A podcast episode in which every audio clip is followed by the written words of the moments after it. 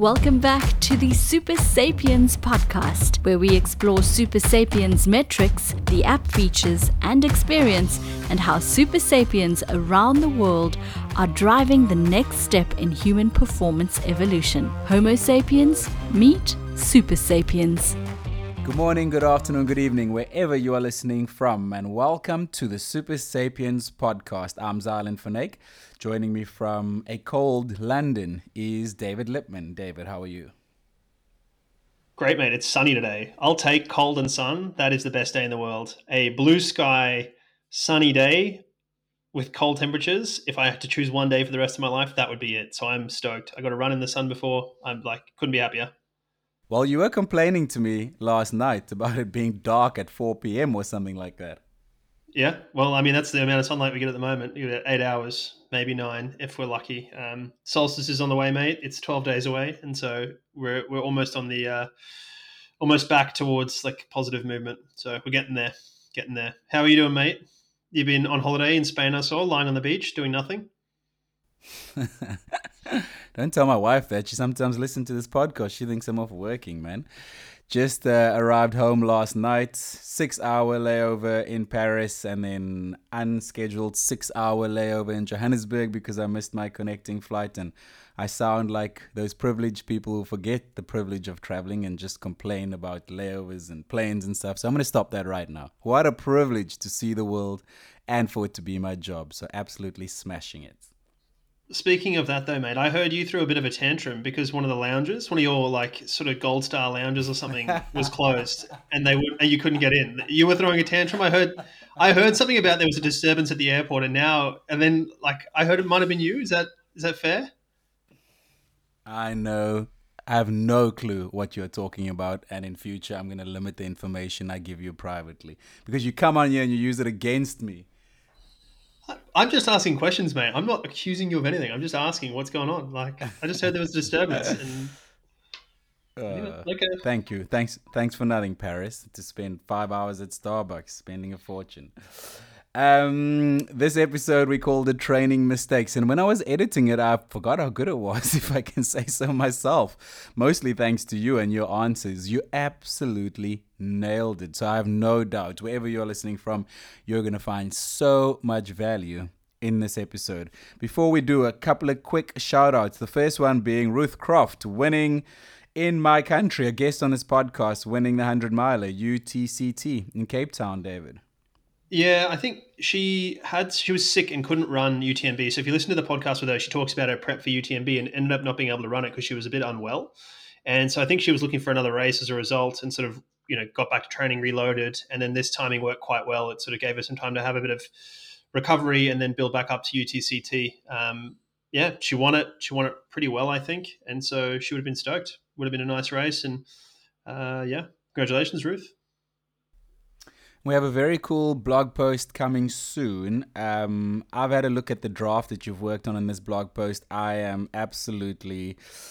You smashed it out of the park. I'm excited about getting this one out there into the world. Do you want to tell us more about it?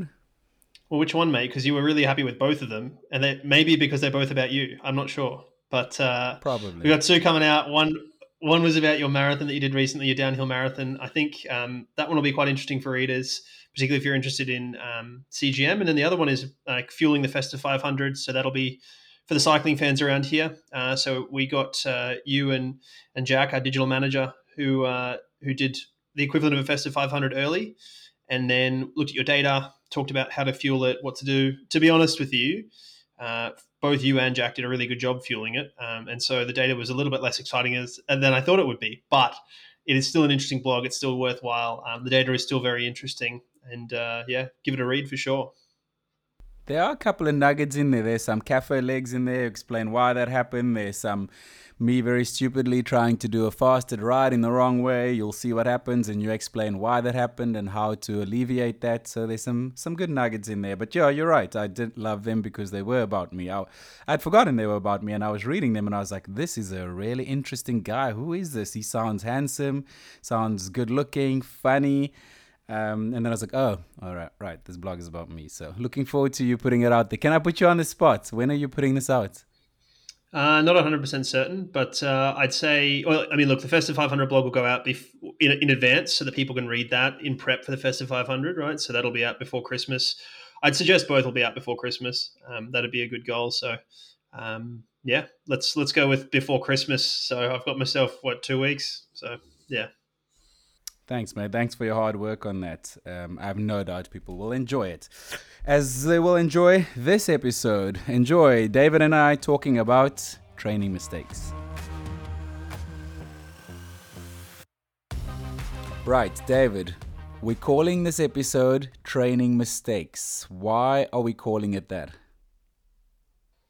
I mean, I think probably catches everything, right? It catches. There's a few things we've talked about regularly. You and I talk a lot uh, off the podcast about training and nutrition, all this sorts of stuff, and, and these probably all roll into training or similar. And you know, I don't want to be negative about it, but I see, or we talk a lot, and you seem to remind me repeatedly that a lot of the stuff I say isn't so commonly understood, or at least it's not done so commonly. Uh, and that was kind of the genesis of this: is like, hey, let's put together a podcast episode so we can talk about some of these things, so we can share it with people and try and help them, you know, not do some of the things they often do, which I think are easy ways for them to improve. I guess is probably the way to think about it. I mean, I think that's accurate because you come from a high performance environment and it's so easy to get sucked in and be so comfortable in the environment that you are that you really forget about a world that you're not part of. To give you an example, yesterday I was at Mossel Bay 70.3, Ironman Mossel Bay 70.3 as a as a supporter. Um, funny enough, actually supporting Eloise du Luart, our very first guest on this podcast. She was out as a professional racing in South Africa, which was very cool. Um, I was on the side of the road. There were probably about 3,000 athletes on the start list. I am not an elite athlete. What do I mean by that? I don't finish in the top 2% of the field. I don't finish in the top 5% of the field. I, I, in that kind of field, I would comfortably finish in the top 25%. So I don't see myself as an elite, but I'm also aware that I'm probably better in my mind than I am. And then I've got friends who are like really like nowhere at the level that I am, but I go look at their results and they're still finishing, let's say, 180th out of 400, 500 in the age group.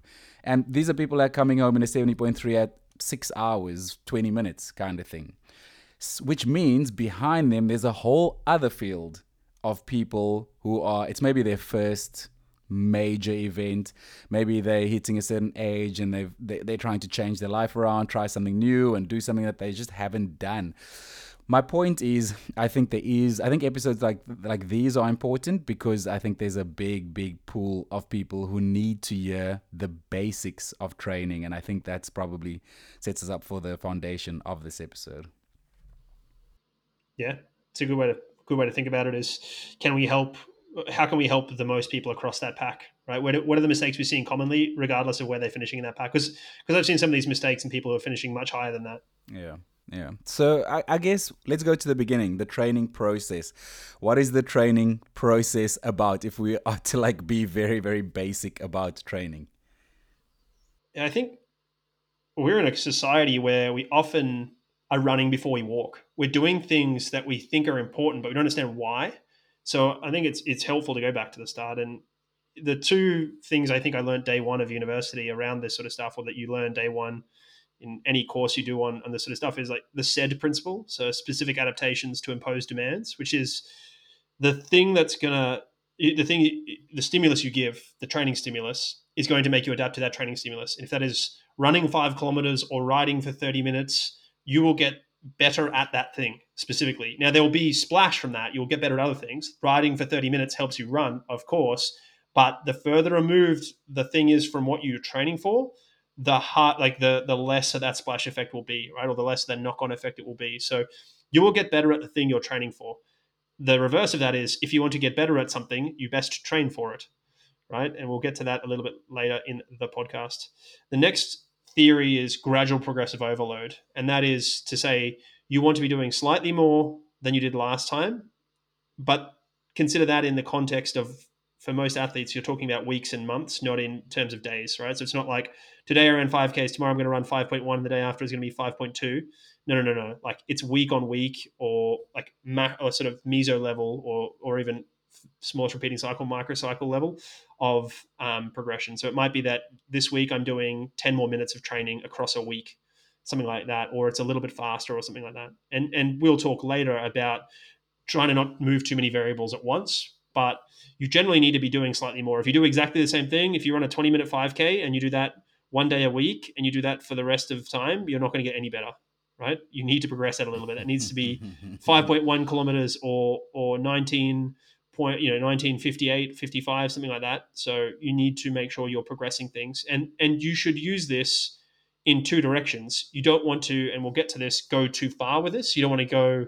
It needs to be gradual, uh, and it needs to be progressive. You don't want to sort of. Uh, so it needs to be a steady march for improvement. But why is that? Why does the body get better? Why, if I get off the couch and I work towards a 5K and I do it in, for argument's sake, let's say 30 minutes, um, and if I keep on it and I do 6Ks and I do 7Ks and now I do my 5K after a couple of months, I do it in you know 25 minutes why does the body get better what happens and then conversely to that when you say if you do 5ks 20 minutes for the rest of your life and you don't improve it doesn't get better like what is happening in the body that you are able to get faster with more training Oof, uh, that's a really big question. Uh, I'll keep it. I'll keep it pretty simple. Uh, there's, a, there's, a, four-year degree in that. Um, I'll keep it pretty simple. Um, you're imposing a stressor, a stressor, and then your body adapts to that because you know there's this thought of survival of the fittest. It's not really about that. It's about how adaptable are you? So how much can you adapt to the stress that's imposed on you? And you're imposing a specific stress or imposing a stress and your body adapts to that specifically perhaps. So i guess what's happening you're inducing metabolic stress cardiometabolic stress all sorts of things are all sorts of messengers floating around and they create different stimulus. So it might be that your tendon gets thicker, maybe your muscle gets stronger, maybe your mitochondria, you get more mitochondria, maybe new blood vessels are formed, all these things. And they happen to different amounts over different amounts of time. And they're in a constant state of flux, which is breaking down, building up, breaking down, building up. And, you know, we talked previously in a life battery episode that we'll refer back to quite a few times in this episode. And one of the things we talked about there is like the body's ability to cope with stress, and training is one of those things. And so you want to impose stress, but you want your body to adapt to that stress. Um, and so you need to progressively stress it more and more, and you get stronger as a result of that. Um, so the classic example is Milo. It's this is the example that's used in strength training all the time. And there's this fable of or this historical story of Milo. And Milo grew up um, a young boy carrying a calf up the hill. And as Milo grew up, uh, he carried the calf up the hill every day. And as the calf grew up as well, Milo got stronger and stronger, and he became the strongest man in the world because he was finally carrying a bull up the hill every day. So that's a good example of gradual progressive overload that's often cited in strength training. Oh, I love that. Not sure if I've ever heard that before. So, stress isn't necessarily a bad thing, but it's giving your body a fighting chance, the right amount of stress at the right time. And then I want to talk about something which you've alluded to already, something I'm very passionate about, where I have deep philosophical discussions with friends and lately I've realized I need to shut my trap and just be more patient with people. But I see it often. It's this boom or bust thing, this all or nothing thing. One week you're training, you know, if you're running, let's say you're running 10Ks one week, the next week you're super motivated and you're running 100 kilometers. Why is that jump a bad thing? Well, lots of reasons. Um, probably the biggest reasons is that consistency is key right? Um, and the body does pretty well with consistency, and it adapts pretty well to consistency. And um, as we age, particularly our musculoskeletal tissues do worse and worse with a lack of consistency. So kids can get away with a number of things, right? Kids can do whatever. They're very adaptable. They're very um, elastic. We're a little bit more plastic as we age, and particularly tendons. Like you, you talk to 100 runners, uh, especially if they're a little bit older, and they'll all tell you they got tendon problems. Right now, that's not so common in cycling, but it's probably pretty common in uh, in the triathlon world. But I guess the point I'm making here is as we age, these tissues don't adapt as well and they do better with consistency. So actually, when you have a tendon injury, if you have a tendinopathy, uh, good practitioners will tell you it's not about doing nothing, it's about doing less and an appropriate amount because doing nothing's bad as well. You actually get worse pain if you do nothing. So the point there is you need to maintain a level of consistency uh, for lots of reasons. But you know, in terms of boom or bust, like one thing to consider here is there's a, there's a good study, and we'll put it in the show notes of the best predictor in it was in Australian track and fields. The best predictor of performance over in elite track and field over a five year window was time without injury. injury free time. So that says to me the most important thing for you to do is try and be consistent and not have time off. Uh, and you know, one of the best predictors of injury, unfortunately, is is previous injury. So that's a little bit hard as a risk factor, but being consistent is really important and a good way to do too much too early or, or give your body something you can't handle with is is boom or bust training. And the wrong amount of load or stress, right? And that's from all sources. So life, you know, all that stuff, like you know, back to the life battery episode. But the the wrong amount of stress, including training, um, will be a huge factor in overuse type injuries, right? And that's fundamentally what most people are doing as they age, particularly in endurance sports, right? There's not many people who are tearing hamstrings or something like that in endurance sports. That's a young man's team sport sprinter type of thing. But in endurance sports, it's pretty much all tendons that get grumpy or joints that get grumpy, burses, and that's all to do with like inappropriate stress for that structure at that time. Um, I mentioned the word motivation. You know, one week you are running 10 Ks a week, the next week you are motivated and you're running 100 Ks a week. How do you deal with motivation that comes and goes? Is it about building habits?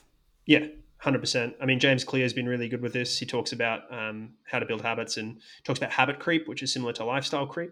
So in lifestyle creep, as you earn more money, um, you end up with no more spare money because your lifestyle gets more expensive. You start buying more coffee out instead of making it at home when you're a student. Instead of eating the two minute noodles you used to eat as a student, now you're eating the expensive pasta or whatever, right? So you end up with no more spare money. This is a concept of lifestyle creep.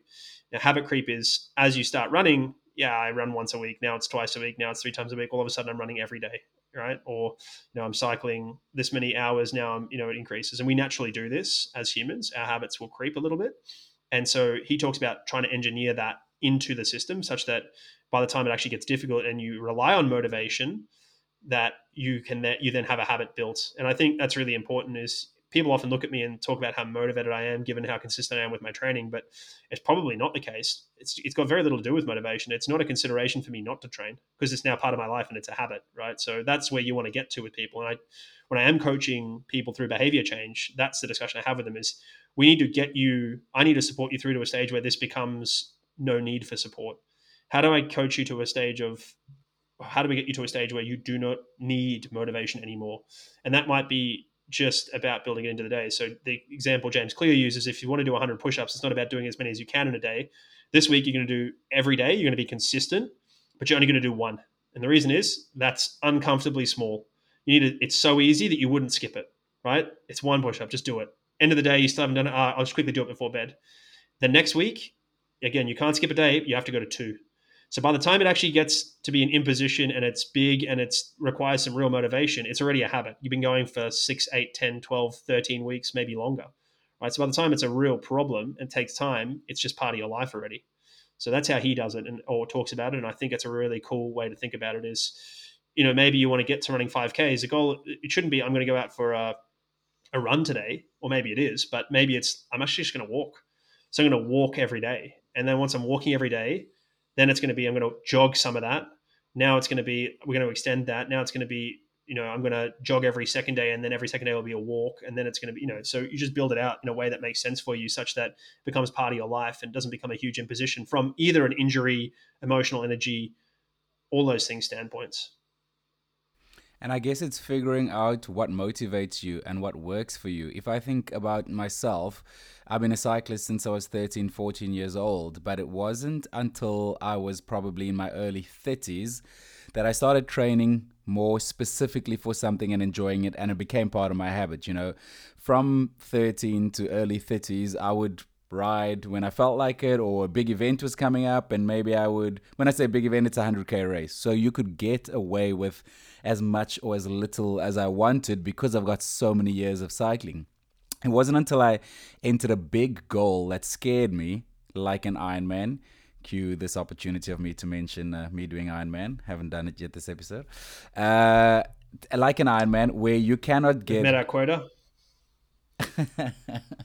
where you cannot get across the line just by showing up and winging it. Me, learn, getting a coach, learning to train for an Ironman allowed me to learn something new, to learn a bit about the science behind training, learn a new skill like swimming, learn different disciplines, whereas I was only a cyclist. And that spoke to my personality where I love new things and I love new challenges and I love going after those challenges. I've done four Ironmans now. Now I'm going to focus on a bit of ultra running in 2025, try to build up towards two oceans four? and comrade, something new. Four or two? Four or two, mate? I've done four Ironmans. I don't cancel swims myself. Okay, that's interesting. I thought Ironman was a triathlon, not a not a like duathlon. So, um, so uh, my point is: is it helpful to to to get to know yourself and figure out? What best motivates you to figure out how you are re- like what what reward works for you so that those habits like after all that experience now now training is a lifestyle for me.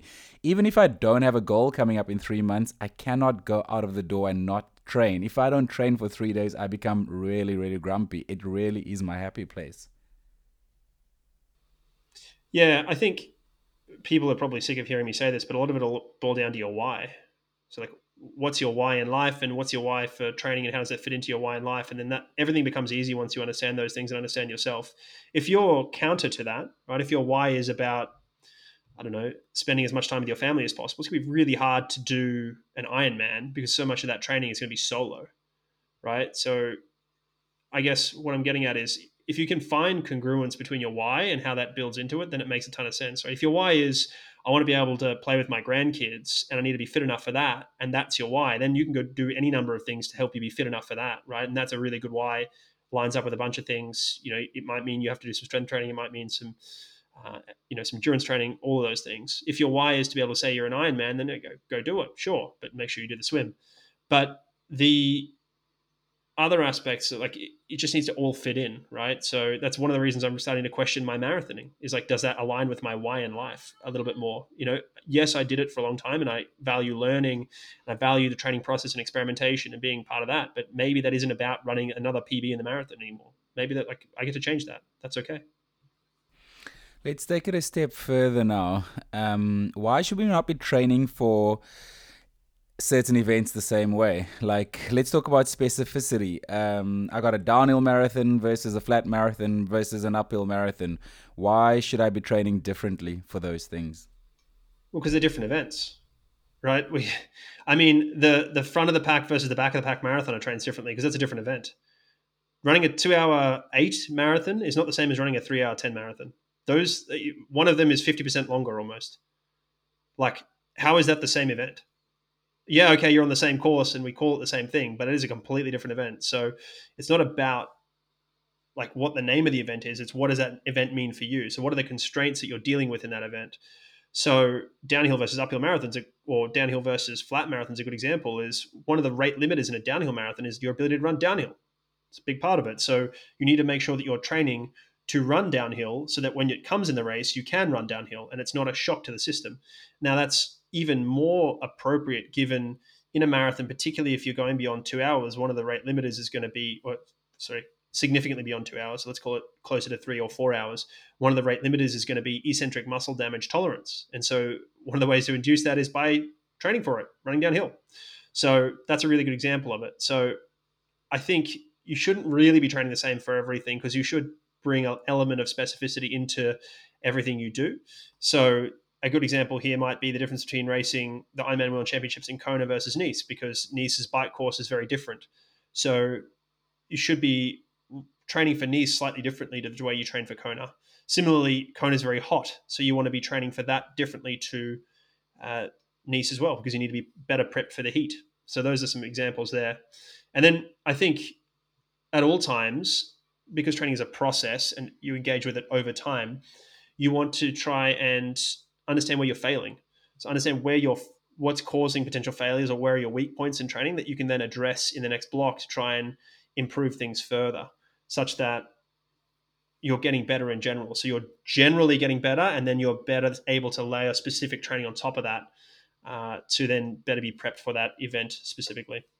Yeah, I mean, I felt like an idiot a couple of months ago when I was training for a downhill marathon and I asked you, So, how do I train for a downhill marathon? And you said to me, It's really simple. You run down hills. And I did that for many, many weeks.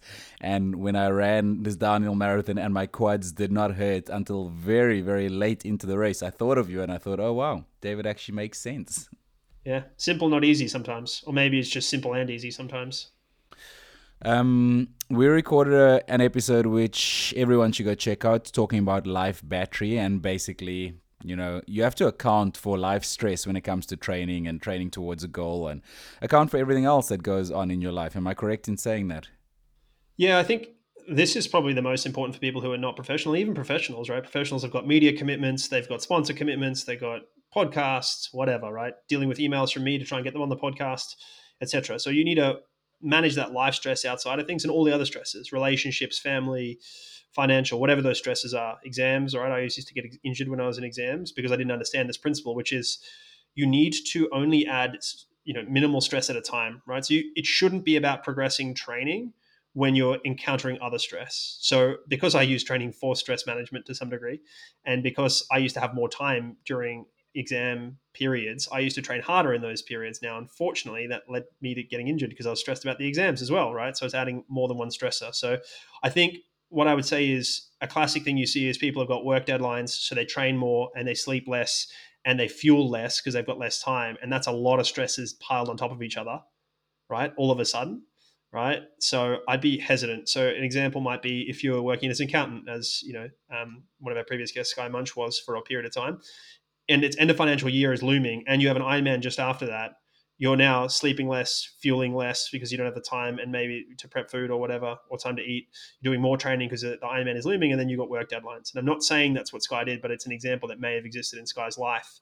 And in that case, I'd say actually you're better off doing the minimum amount to stay consistent with your training and then focusing on dealing with the other stress first, and then you'll adapt better to that training afterwards. Let's talk about nutrition. And without going down a rabbit hole, obviously, nutrition alone can be 20 episodes.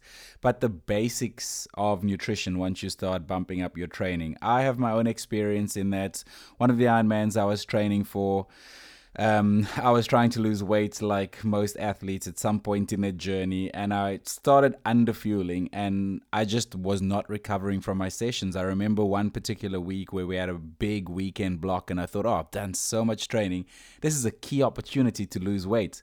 I obviously was not eating enough that by the following Thursday, I was still exhausted, could barely get out of bed. And my coach said to me, It's because you're not eating enough. Can we talk about nutrition and what happens when you start bumping up your training? Yeah, I mean, it's a pretty nuanced and difficult area in some regards. I think we got a an article on race weight that we wrote, and I think I would check that out. And there's a link to it in the show notes. I think that's it's pretty important to try and understand that you know you can modify body composition around training a little bit, but it, it's it's a pretty fine balance to walk and understand that as much as cyclists like to believe that it's as simple as power to weight ratio, it, it's a little bit more nuanced than that because you're a human that exists, right? You're not a machine. So there are aspects where your hormonal health needs to be looked at. There are aspects where psychologically you need to think about it. How are you sleeping as a result of all that stuff, right? Because that that will impact things as well. And if you go into a big enough caloric deficit, you're not going to be feeling good. You're not going to feel motivated. You're not going to sleep well. All those things. So it, it's a little bit more complex than like lighter equals faster. Um, now that's not to say that you can't get lighter, and you know that can be something that happens, but it needs to happen over a long period of time.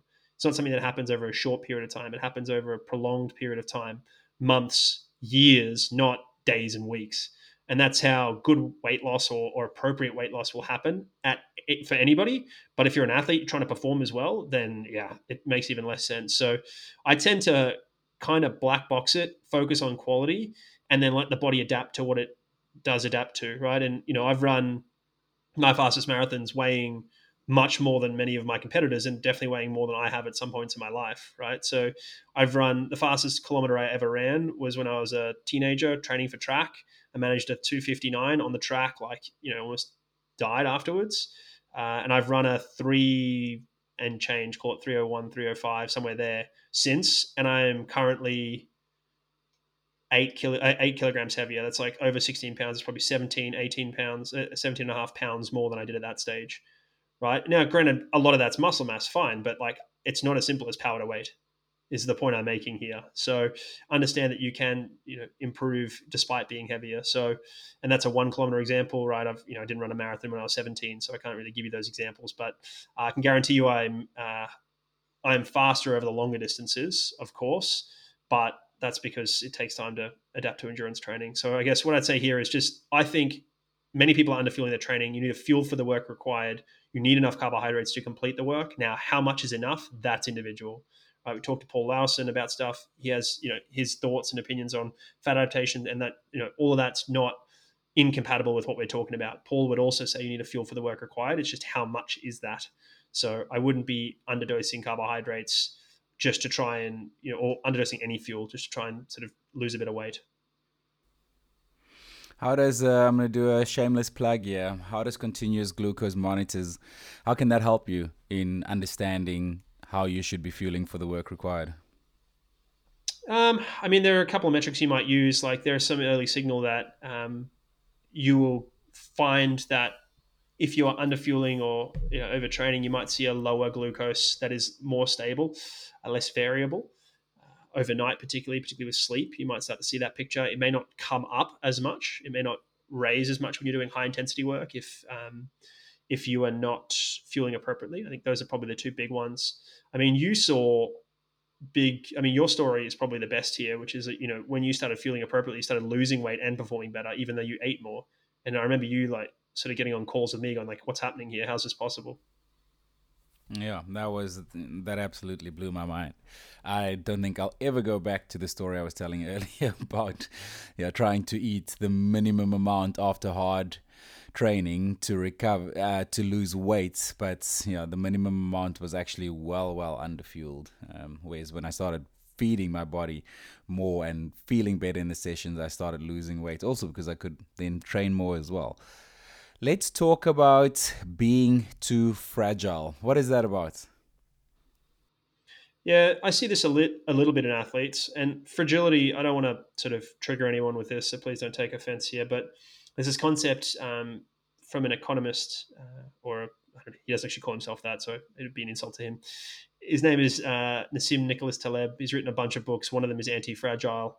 Uh, there's a number of other ones, Black Swan, etc. Really interesting books and interesting to bring across. They're pretty fun to bring across into the sporting context, and it's it's very common in the strength and conditioning world. But he talks about this concept of fragility, and I think we all understand what fragile is. Then he talks about robust, and then he talks about anti-fragile. And anti-fragile systems get stronger when things get harder. The example he gives is trees. So when it's windier, trees set down better roots, so they become stronger.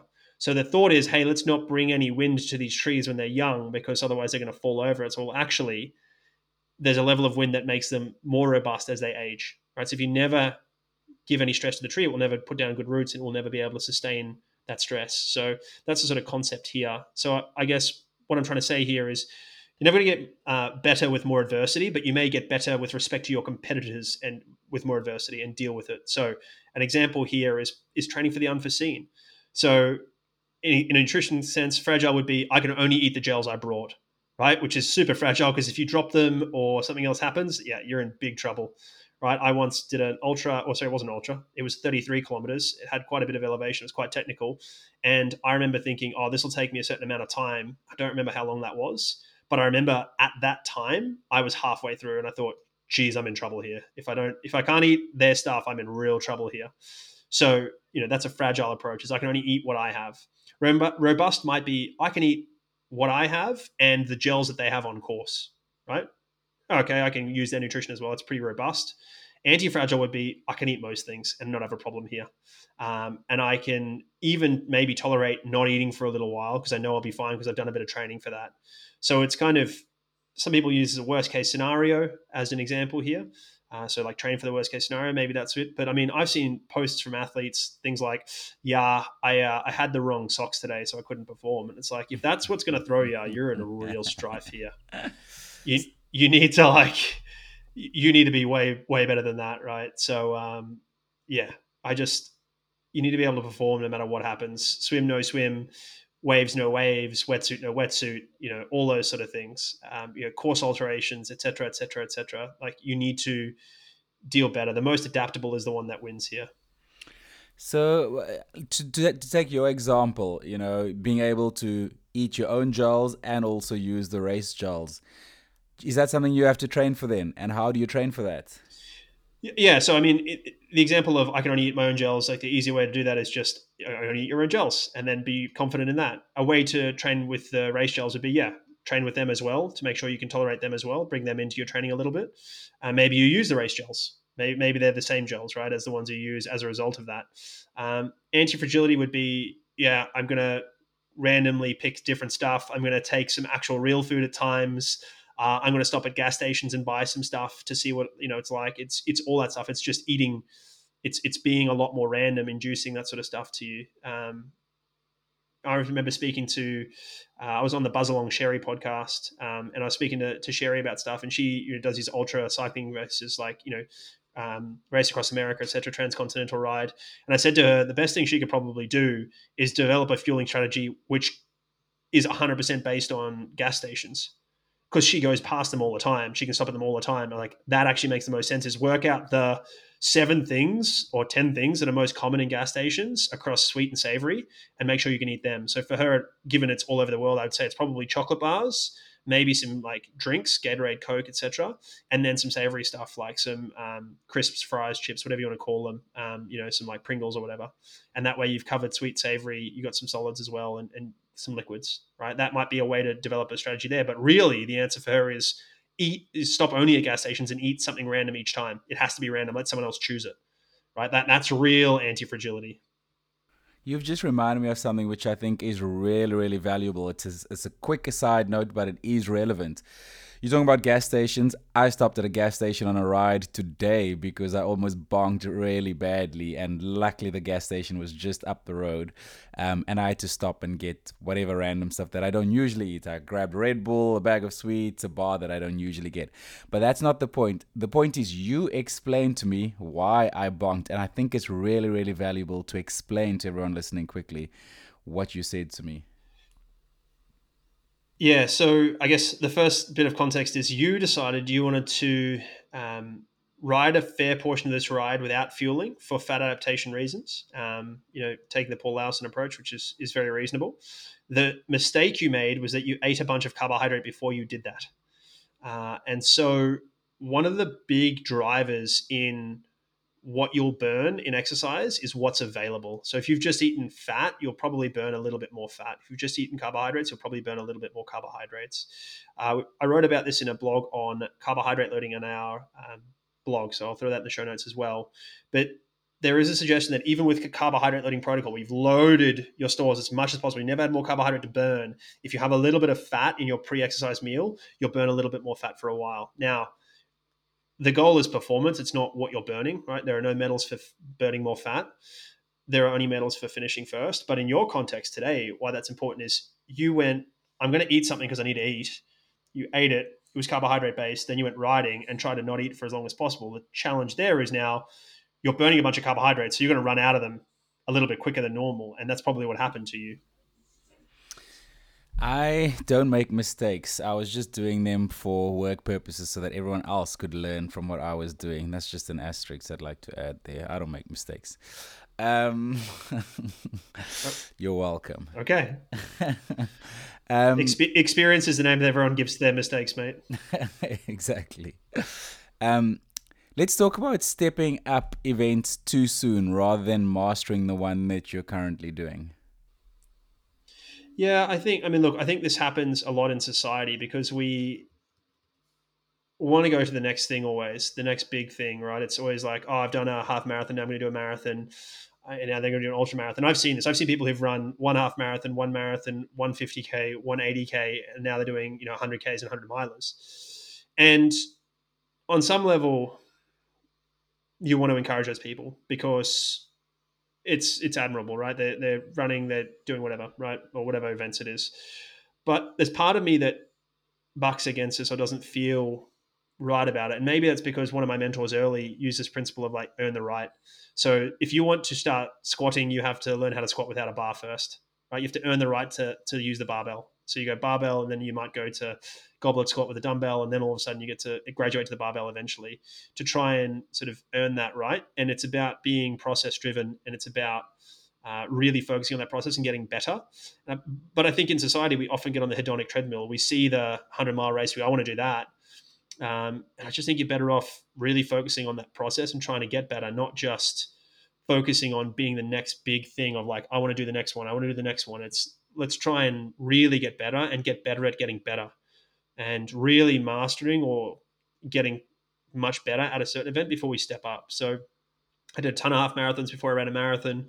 I did quite a few marathons and was tr- running a lot and training a lot before I started doing any ultra marathons. And to this day, I've only done three ultra marathons. So, and the only reason I did my first one was because I was in the Alps running a ton with a, somebody who ran UTMB, and she said to me, "Mate, you should just do an ultra. You'll be really good at it. You'll be fine. You're training enough." And to be fair, the ultras I've done are 50 kilometers, and 50 kilometer races are much more similar to a marathon than than they are to other ultras. So, um, yeah, I just think society is such that we just always want to step to the next thing on the hedonic treadmill, and I think the focus should be on the process and really getting better at getting better before we then want to step up and do the next big thing. Uh, because you know there's a huge difference between completing and competing. Now, of course, not everybody on our listenership is going to be elite.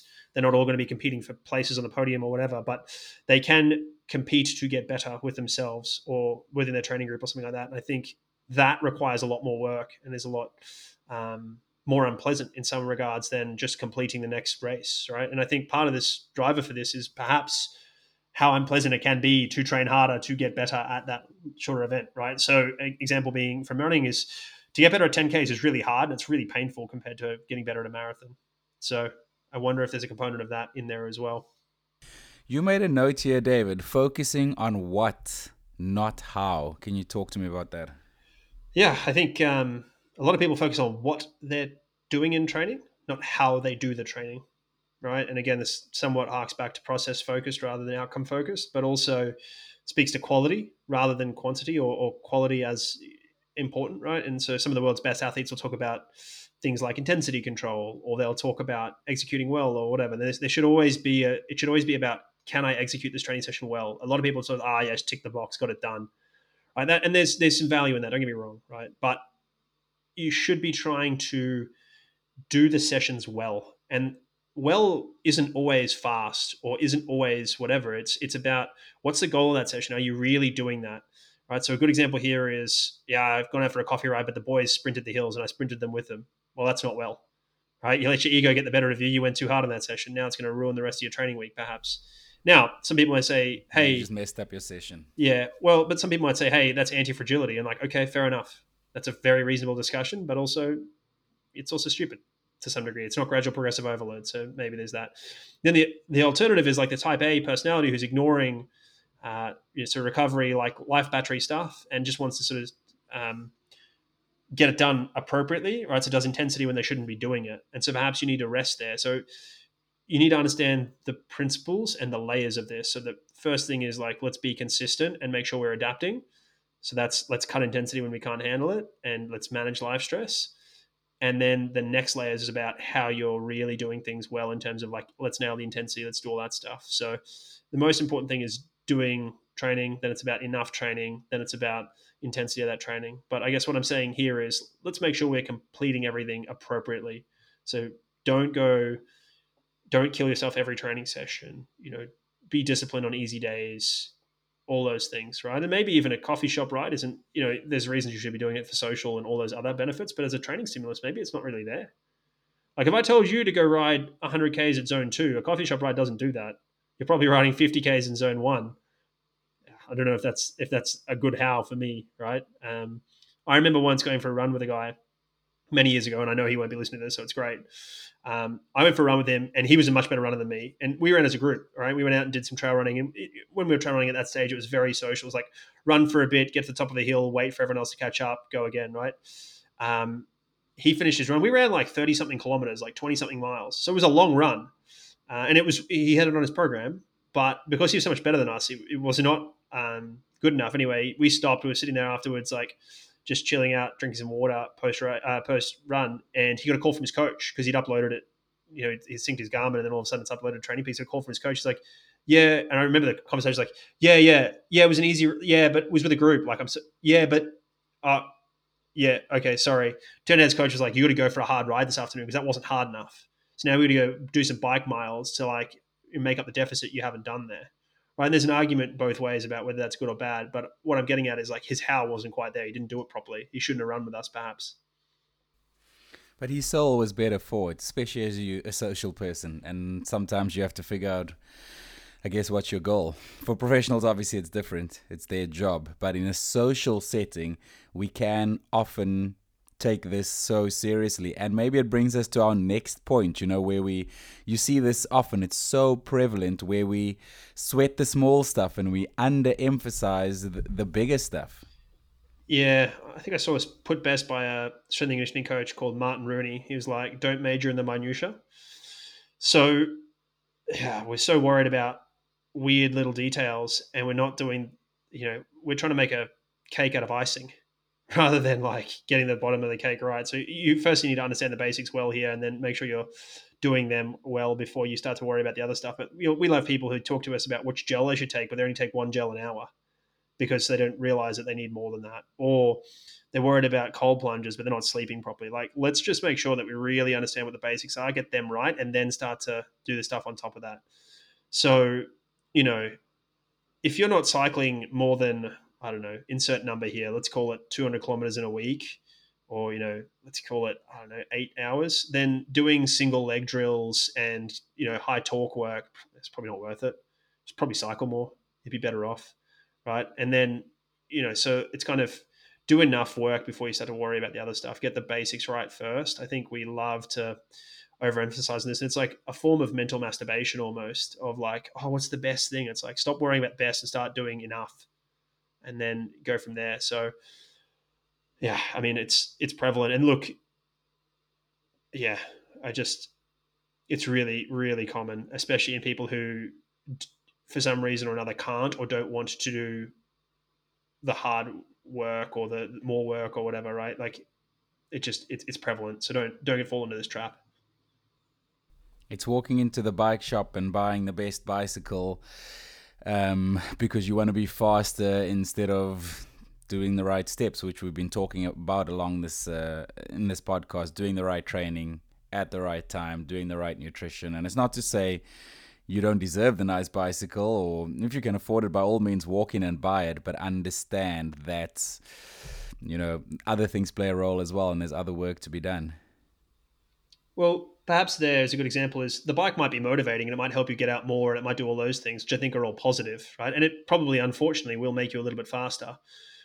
But the thing that's going to make you faster and more for, and for longer is probably to cycle more, right? Like, yeah, I it just, and some people can't do that, but I just think, or maybe it's recover more, maybe it's fuel properly, but doing the basics is so important, right? If you're not ticking those boxes, then you maybe don't need the next thing right? Like I didn't, carbon plated shoes are a good example. I didn't buy my first pair of carbon plated shoes until after I qualified and had an entry to Boston. I ran 249 without carbon shoes before I started, before I even stepped foot into one. And to be clear, I qualified for Boston in 2022. So it wasn't like I qualified in 2016 and didn't have access. Wow. So I didn't do any of that, right? Because I didn't think I sort of was necessary. Can we talk about training for where you want to be or where the best are, not where you are right now? Yeah, I think there's lots of fetishization of what the pros are doing, be it fueling, training, whatever, right? And I think there's a misconception that you need to be doing what the pros are doing, when in actual fact, they weren't doing what they're doing now when they were at your level.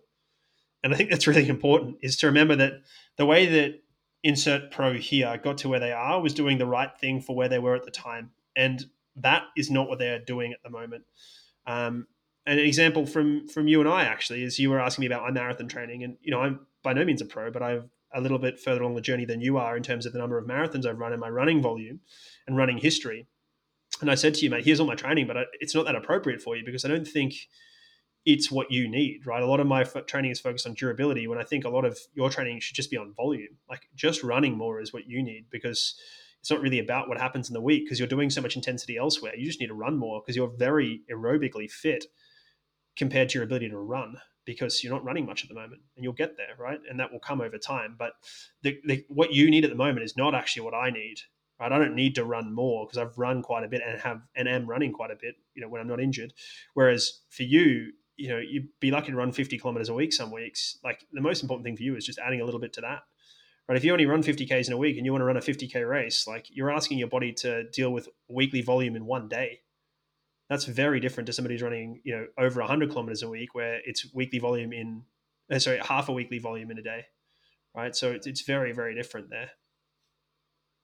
So I guess it ties back to what we were saying earlier um, in terms of taking things step by step for where you are at. I mean, I mentioned I was at Ironman Mossel Bay 70.3 yesterday, and I sort of went with the pros. I escorted Eloise to the press conference afterwards, and we were backstage with all the podium finishers. They were doing all the interviews, etc. And one journalist commented to them and said, it's so unfair. Look at you guys. You're so fresh. You don't even look like you raced today. And there's still people out there for the next two, three, four hours who will still be racing. And it's not like the pros are limping, you know, and some of them went under four hours and some of them went just early four hours. Um, and they would maybe take 120 grams of carbs an hour or 110 grams of carbs an hour and the people who are in the back end of the field might look at the pros and go, "Oh, okay, I'll do that as well then." But it isn't about that. It's about working.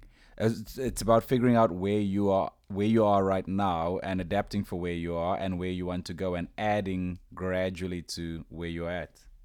Yeah, and I think this this point ties in with the rest of the podcast really well. Is like, where are your weak points to work on? How do I get better at that? How do I specifically improve?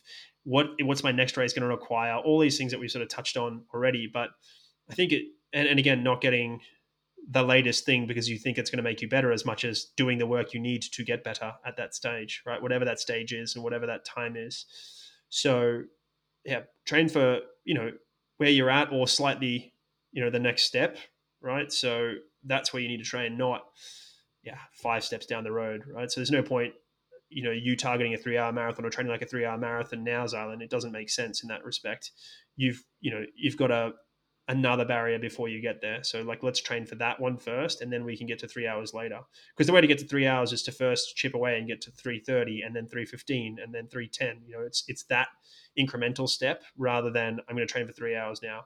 Now, that doesn't mean you have to run all of those times in races. You may decide I'm going to do 3 hours but it's going to be in 4 years time.